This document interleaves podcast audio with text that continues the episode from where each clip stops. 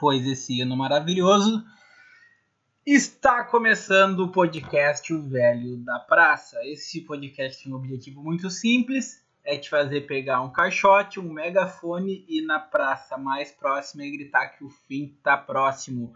Este podcast especificamente tem um objetivo a mais, que é te fazer um monarquista ortodoxo. Nós vamos te contar nesse episódio, como já disse o título, a história do Brasil que não te ensinaram na escola. A história do Brasil foi negligenciada. E não foi coincidência, não, isso é proposital. Todo regime que assumiu o poder deu um jeito de menosprezar o regime anterior, que era exatamente para convencer as pessoas de que este regime que estava chegando era moderno, era novo, era bom, etc. E tal. Isso aconteceu na história da humanidade.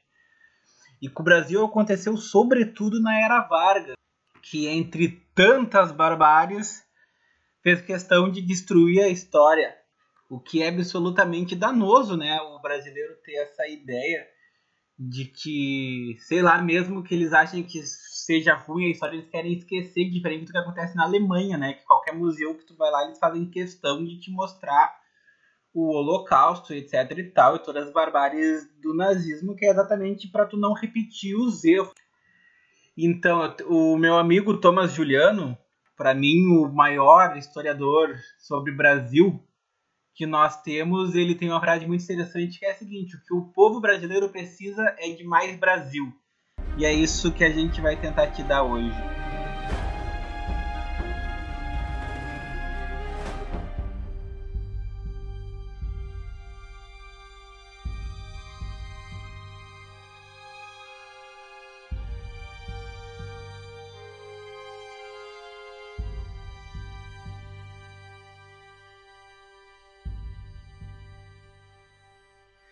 Para entendermos realmente aquilo que a gente conhece como mundo ocidental, ou seja, aquele da filosofia grega, da moral judaico-cristã e do direito romano, a gente precisa dar uma volta histórica gigantesca, tanto em quilometragem quanto em tempo. A gente precisa ir para as cruzadas. Por volta de 700 depois de Cristo surgiu a fé muçulmana, nascida em Meca por Maomé, etc. E tal ela visava trazer ensinamentos trazidos por Moisés, por Jesus, por todos aqueles profetas que já tinham passado pela nossa história. Os seguidores dessa fé, que ela é contrária ao cristianismo, criaram o Alcorão, que é o livro sagrado deles, e depois criaram a Jihad.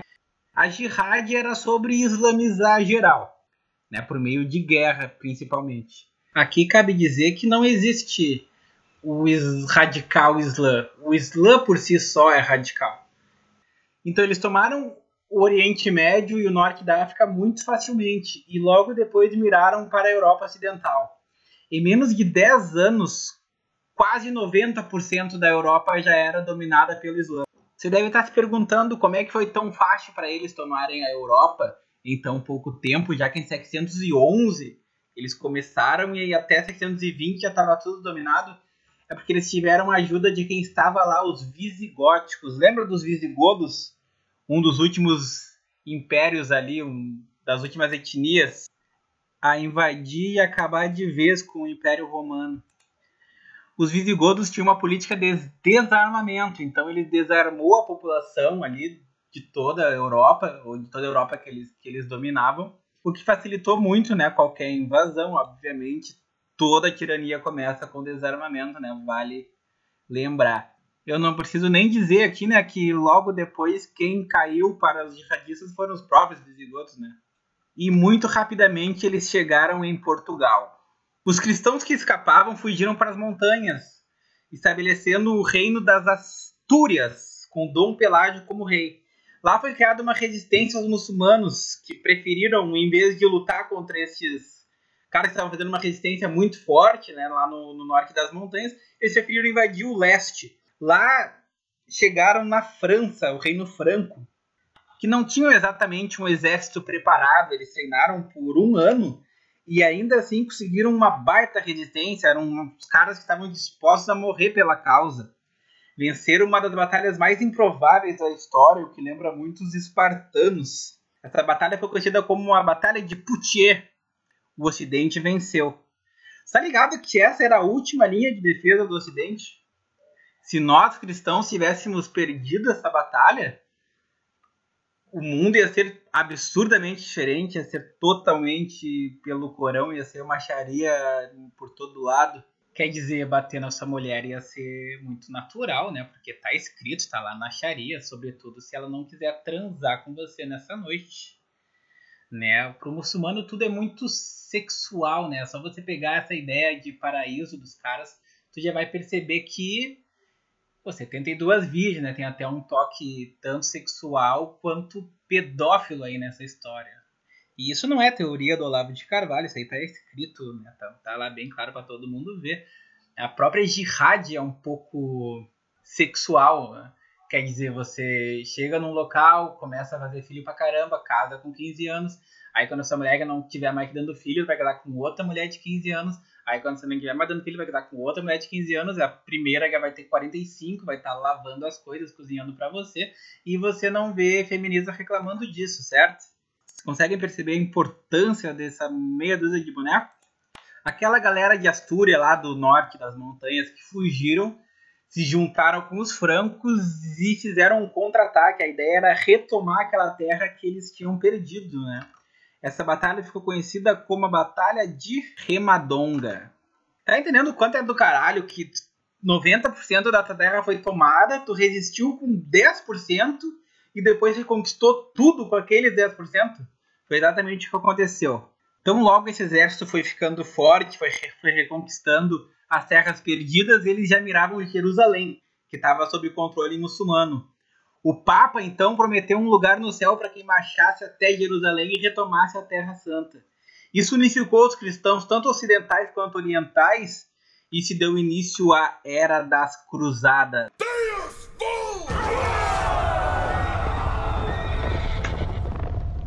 Deus vute, caralho! Segundo o professor Olavo, as cruzadas nada mais foram que uma resposta à maior agressão imperialista da história até então. Faz sentido, porque, sim, Roma invadiu o lugar pra caralho. Mas, logo que eles te invadiam, eles, tu era um cidadão romano, tu tinha direito, tu, eles aceitavam qualquer religiãozinha que tu tivesse, lá botavam no panteão aquelas religiãozinha bosta deles desde que pagasse os impostos. Era uma coisa meio alexandrina, né? Alexandre o Grande, ele teve aula com Aristóteles, e Aristóteles lhe disse: "Cara, chega na humildade, aceita a religião da galera, que tuas conquistas vão prosperar". E foi o que ele fez, né? Ele só queria que tu pagasse imposto e que a tua cidade se chamasse Alexandria. Todo mundo ficava feliz.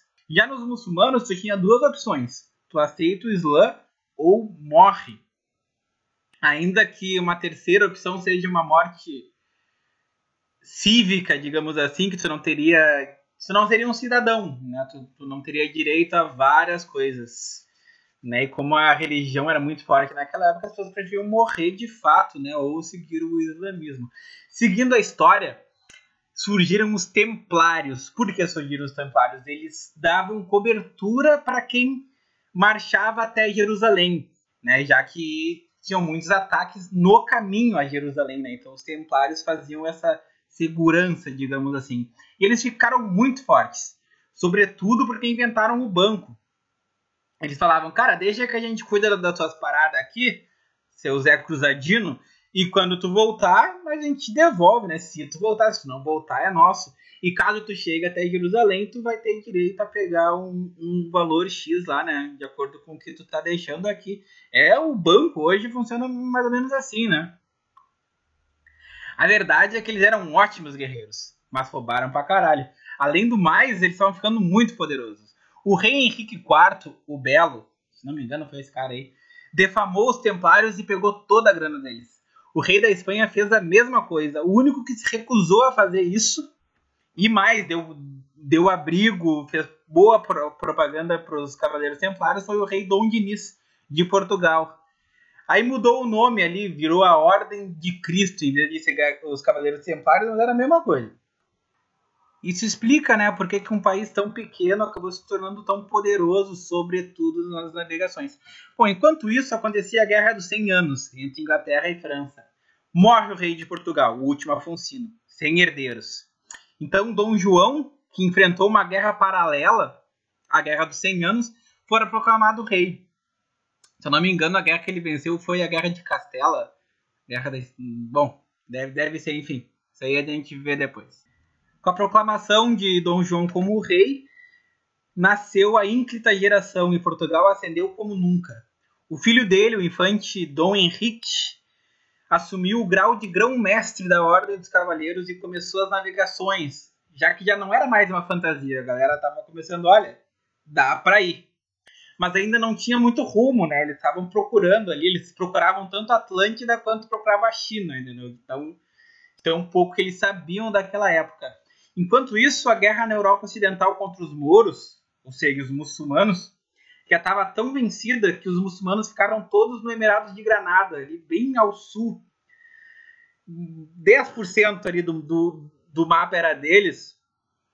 Então a Isabel, a católica, resolveu acabar com a porra toda.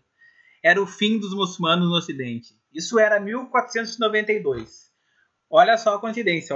Coincidência não, né? Tá tudo ligado. Foi o mesmo ano que Cristóvão empreendeu a primeira, a primeira navegação dele para descobrir as Américas.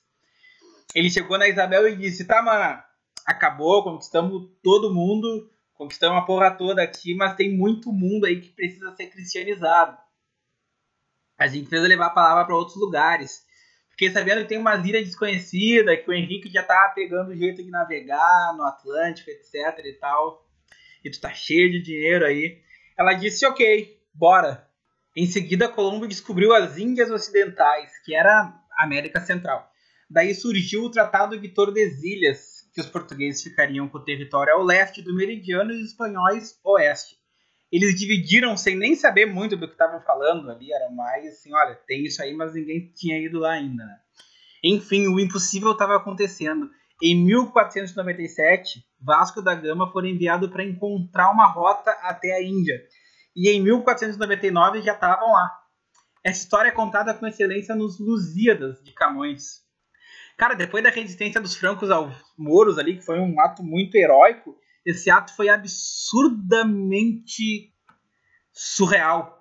É que se comparar com a NASA, com a ida à Lua, os caras pegam um navio de bosta, onde três anos atrás 90% da frota do Vasco tinha perecido, navegar ainda mais longe do que ele fora, em águas desconhecidas, com aqueles mitos de monstros que tem toda a história dos egípcios, né? Que ali onde você tá é seguro, o sol nasce para você, etc e tal, tudo que tá fora daqui é o caos. A própria história da Odisseia é a mesma coisa né, Ulisses se perdeu e aí enfrentou monstros marítimos e etc. Quer dizer, tudo aquilo era o caos e os caras desbravaram o caos e.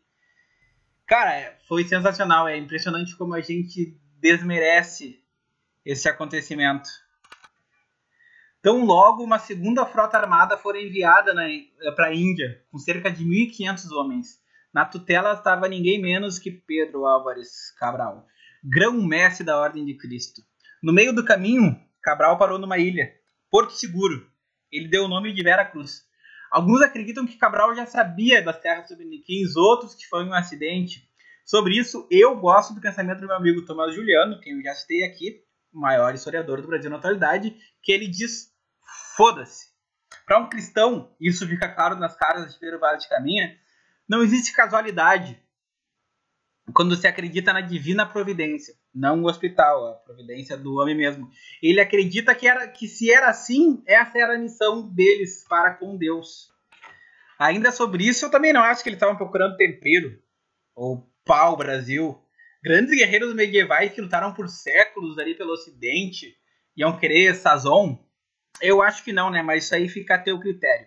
O que importa é que em 22 de abril de 1500 os portugueses venciam o Atlântico e chegavam no Brasil e começava uma nova história, tanto para nós brasileiros quanto para eles portugueses.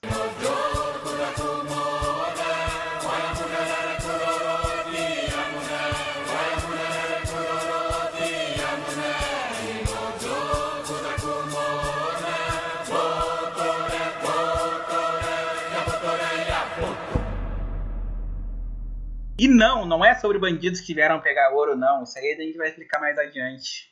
Primeiro vaso de caminho sobre o descobrimento do Brasil escrevera que nem sabia se tinha ouro, prata, ferro ou qualquer coisa, mas que tinha um pessoal pelado cometendo canibalismo e que deviam ser salvas. E era esse o principal dever de Vossa Alteza, ou algo do tipo. Fica claro que a ideia primordial, visto até toda a Guerra Santa, Pedro Álvares sendo, sendo um grão-mestre da Ordem de Cristo, herdeira dos Templários, poucos se fudiam para riquezas. É claro, também que isso deveria ser rentável, né? Porque as coisas aí não podiam ser colocadas na conta do Papa. Tinha que haver um financiamento, mas reduzir isso a somente exploração é desmerecer a história dos caras. É negar que os caras estavam vindo depois e, sobretudo, por causa de muitas guerras santas. Tu pode gostar ou não da colonização, mas mentir que era tão somente pelo ouro e pelo pau-brasil é uma falácia. Os índios se aliaram aos portugueses para lutar contra tribos nômades de indígenas que viviam sempre em guerra. Pensa um pouco, tem um cara foda no país mais avançado do mundo. Por que caralhos, se não por uma missão muito forte, divina, ou pelo menos a crença nessa missão divina, te faria vir para um monte de mato com um monte de gente pelada que nem fala a tua língua? Tudo que a corte oferecia em troca para os portugueses que ficassem e ou fossem após o descobrimento era a exploração, sim, do pau-brasil, que empregava índio, inclusive, já que sabiam cortar, manusear, empregava entre aspas, né? Eles faziam um comércio de coisas que, que interessavam para os índios. Aí entra aquela parada do espelho, etc. Mas o índio pensava, cara, tem árvore pra caralho aqui, eu vou te dar um pouco dessa árvore aí, tu me dá um pouco desse espelho aí que eu não tenho, entendeu? Era um negócio ali aí de mercado, né? Isentão adora. Enfim, sabe quanto custa uma expedição dessas? É, eu também não, mas provavelmente não era barato nem lucrativo, né? Me parecia missionário. Para administrar, Portugal dividiu as terras e nomeava um capitão, que cedia as terras para quem quisesse plantar, construir engenhos, etc. E em troca era pago 20% do que produzia para a coroa, né? Aí nasce aquele a regra do quinto. Hoje a gente paga mais de 45%, sem contar o imposto sobre imposto que o Dr. Ray adora mas antes que a gente era explorado e tal, né? Volta colonização. Pensa comigo. Chega lá com um papel dizendo que aquilo te pertence. Os índios não estão nem aí e talvez te comeriam no jantar, acreditando que, que, que pudessem pegar suas forças. Então era obrigatório o português criar um vínculo que seja bom para todo mundo. Claro que capitanias não conseguiam esse vínculo ou nem queriam, mas as que prosperaram foram as que conseguiram fazê-lo os portugueses se acentuavam a cultura indígena e não o contrário. Essa relação ficou tão estreita que, se formos lembrar dos holandeses, nessa rápida e sacana invasão do Brasil pelo, pelo Nordeste, porque Portugal faz parte, no período específico, do Reino de Castela, e a Holanda estava em guerra com a Espanha, enfim, os negros, os índios e os portugueses se uniram para reivindicar a terra dos, dos, holandeses, né? Então tu vê que, que tinha alguma coisa ali que, que não era essa história que tu que tu conheceu aí que todo mundo era inimigo e todo mundo era malvadão, etc e tal. Tá? Isso foi um parêntese não cronológico, né? Vamos voltar à nossa história aqui. A corte de Lisboa então enviou Tomé de Souza, o primeiro governante do Brasil. Ele tinha como missão proteger as fronteiras, organizar a parada e civilizar os índios. Em vez de chamar a ordem de Cristo e enfiar Jesus goela abaixo de geral, Tomé optou por convocar os jesuítas seria por amor, não por dor. Em 1549 desembarcavam no Brasil os primeiros jesuítas, trazendo o apogeu da filosofia ocidental, a grega. Os jesuítas acreditavam que o melhor meio para civilizar os índios e manter a paz era com educação. Os jesuítas ensinavam por amor e logo tiveram respeito e paz desejada. Aprenderam eles o tupi, o grego daqui, para facilitar a comunicação. Ou seja, os jesuítas se propuseram a aprender a língua dos, dos, dos, dos índios e não o contrário. Uma vida nova surgia do outro lado do oceano. Tomé armou a população para ajudar na defesa das fronteiras, tamanho fora o respeito e a confiança que se dava após a chegada dos jesuítas. Ou seja, ele deu armas, inclusive para índios. Né? Quem é tirano e dá arma para a população nunca existiu na história da humanidade. Essa aqui vai cair no Enem, hein? Os jesuítas educavam via Ratium Storatium, que era a base trivium e quadrivium da educação. Sobre isso cabe um podcast à parte, mas por enquanto só tenha em mente que depois que a trivium e a quadrivium deixou de ser usada, nunca mais nasceu um Dante, um Shakespeare, um Da Vinci, um Tomás de Aquino, enfim.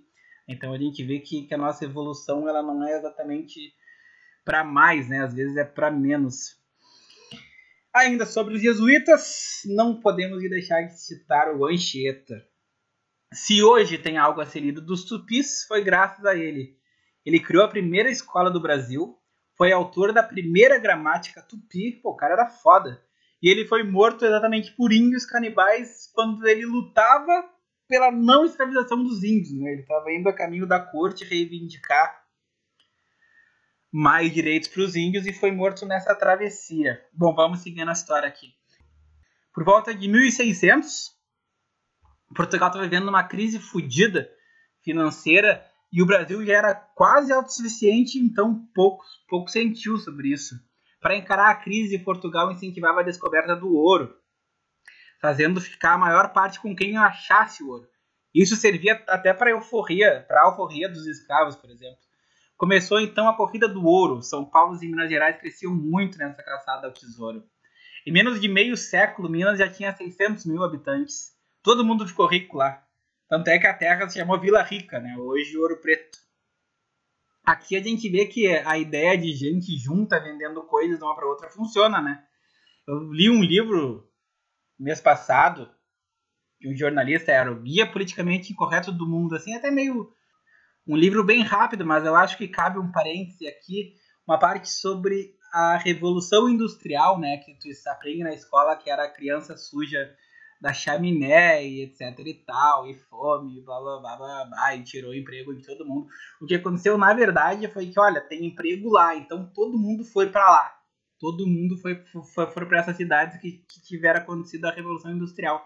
Isso acendeu um comércio entre os pequenos, entre estes, estes trabalhadores humildes, né? Então eles começaram a baixar o preço das coisas, porque tinham mais comprador, mais mercado, etc e tal, e todo mundo prosperou ali. Tanto é que tem relatos, e isso ele fala no livro muito bem, tem até várias fontes da onde é que ele tirou essas ideias, das madames da época falando, ah, agora qualquer pobre tem tapete, ah, agora tu não consegue diferenciar um pobre de um rico na rua, se vestem iguais, são todo mundo limpo e tal, então tu vê que o mercado funciona. Seguindo a nossa história aqui, tudo estava indo muito bem nas terras tupiniquins, até que um filho da puta do caralho, secretário-geral do Reino de Portugal, o Marquês de Pombal, um seguidor do iluminismo francês, surge na parada. Ele tinha um medo enorme dos jesuítas por nenhum motivo que se não fosse eles terem muita adoração pelo povo, tanto aqui no Brasil quanto pelos, pelos portugueses, os brasileiros, os indígenas, enfim. Falava que a rádio histórica não funcionava, que a educação deveria ser científica, né, como prega todo iluministinha de merda, que ia alterar o esquema de educação indígena. Ele demorou mais de um ano para tomar qualquer atitude sobre isso. Os índios ficaram sem, sem aulas nenhuma.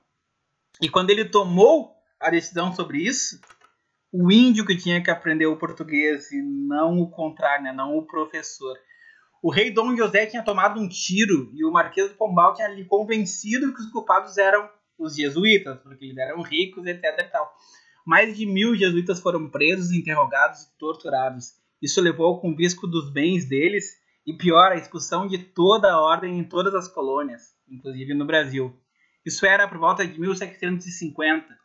Depois de 200 anos dos jesuítas criando um caminho, um filho da puta vem e toca tudo no lixo. Esse cara aumentou o imposto, acabou com as capitanias, estatizou a educação, mas detalhe, o Estado não tinha professor nenhum. Ele sim explorou o Brasil, ali teve um, uma exploração violenta. Né? Achava que o nosso ouro ia resolver todos os problemas da coroa. Sem falar que ele dava cargo, dava terra para os amiguinhos dele e deu força do Estado para determinadas empresas acabar com a concorrência. O primeiro esquerdista que nos fudeu foi em 1700 e pouco. O quinto parou de ser o quinto e virou uma quantidade X de ouro que tinham que entregar para a coroa. Era cobrado uma vez por ano e se tu conseguiu esse valor, beleza, se não, né, azar é teu. Os caçadores de ouro muitas vezes não chegavam nesse valor. E ali nasceram várias revoltas, como a Inconfidência Mineira, por exemplo, né, que, não, que só não aconteceu por causa do traidor Joaquim Silvério dos Reis. Aí mataram Tiradentes, espalharam partes do corpo dele para ficar de mensagem tá? Bom, a história todo mundo já sabe, né? Esse iluminismo que atracou a ideia do marquismo ia crescendo sobretudo na França, originando as ideias da Revolução Francesa e a consequente vinda da família real para o país canarinho. E é disso que a gente vai falar no próximo podcast do Velho da Praça. Bom, é isso por enquanto. O próximo episódio vai ser sobre a família real, sobre a monarquia, que é onde a gente quer chegar de fato. E vai pelo menos até a proclamação da República, o maior golpe que este país já sofreu, o maior erro que este país já passou. Certo? Te aguardo na praça então, pra gente gritar que o fim tá próximo, que a história que nos contaram tá toda errada. E até o próximo episódio do Profeta da Praça. E um último recado: se você tiver uma página de política ou de história e quiser incluir um podcast nela, a gente pode conversar, certo? Você me encontra no Facebook, no nome de Clayton Sequeira, S-E Queira, e daí a gente pode conversar e chegar num acordo bem bacana, certo? Que eu não tenho tempo para para criar uma página, ainda que eu adore memes e a internet em geral. Mas se você tem esse tempo e não tem tempo para fazer um podcast, a gente pode se unir, pode ser bem legal. Certo? Até a próxima. The end is coming!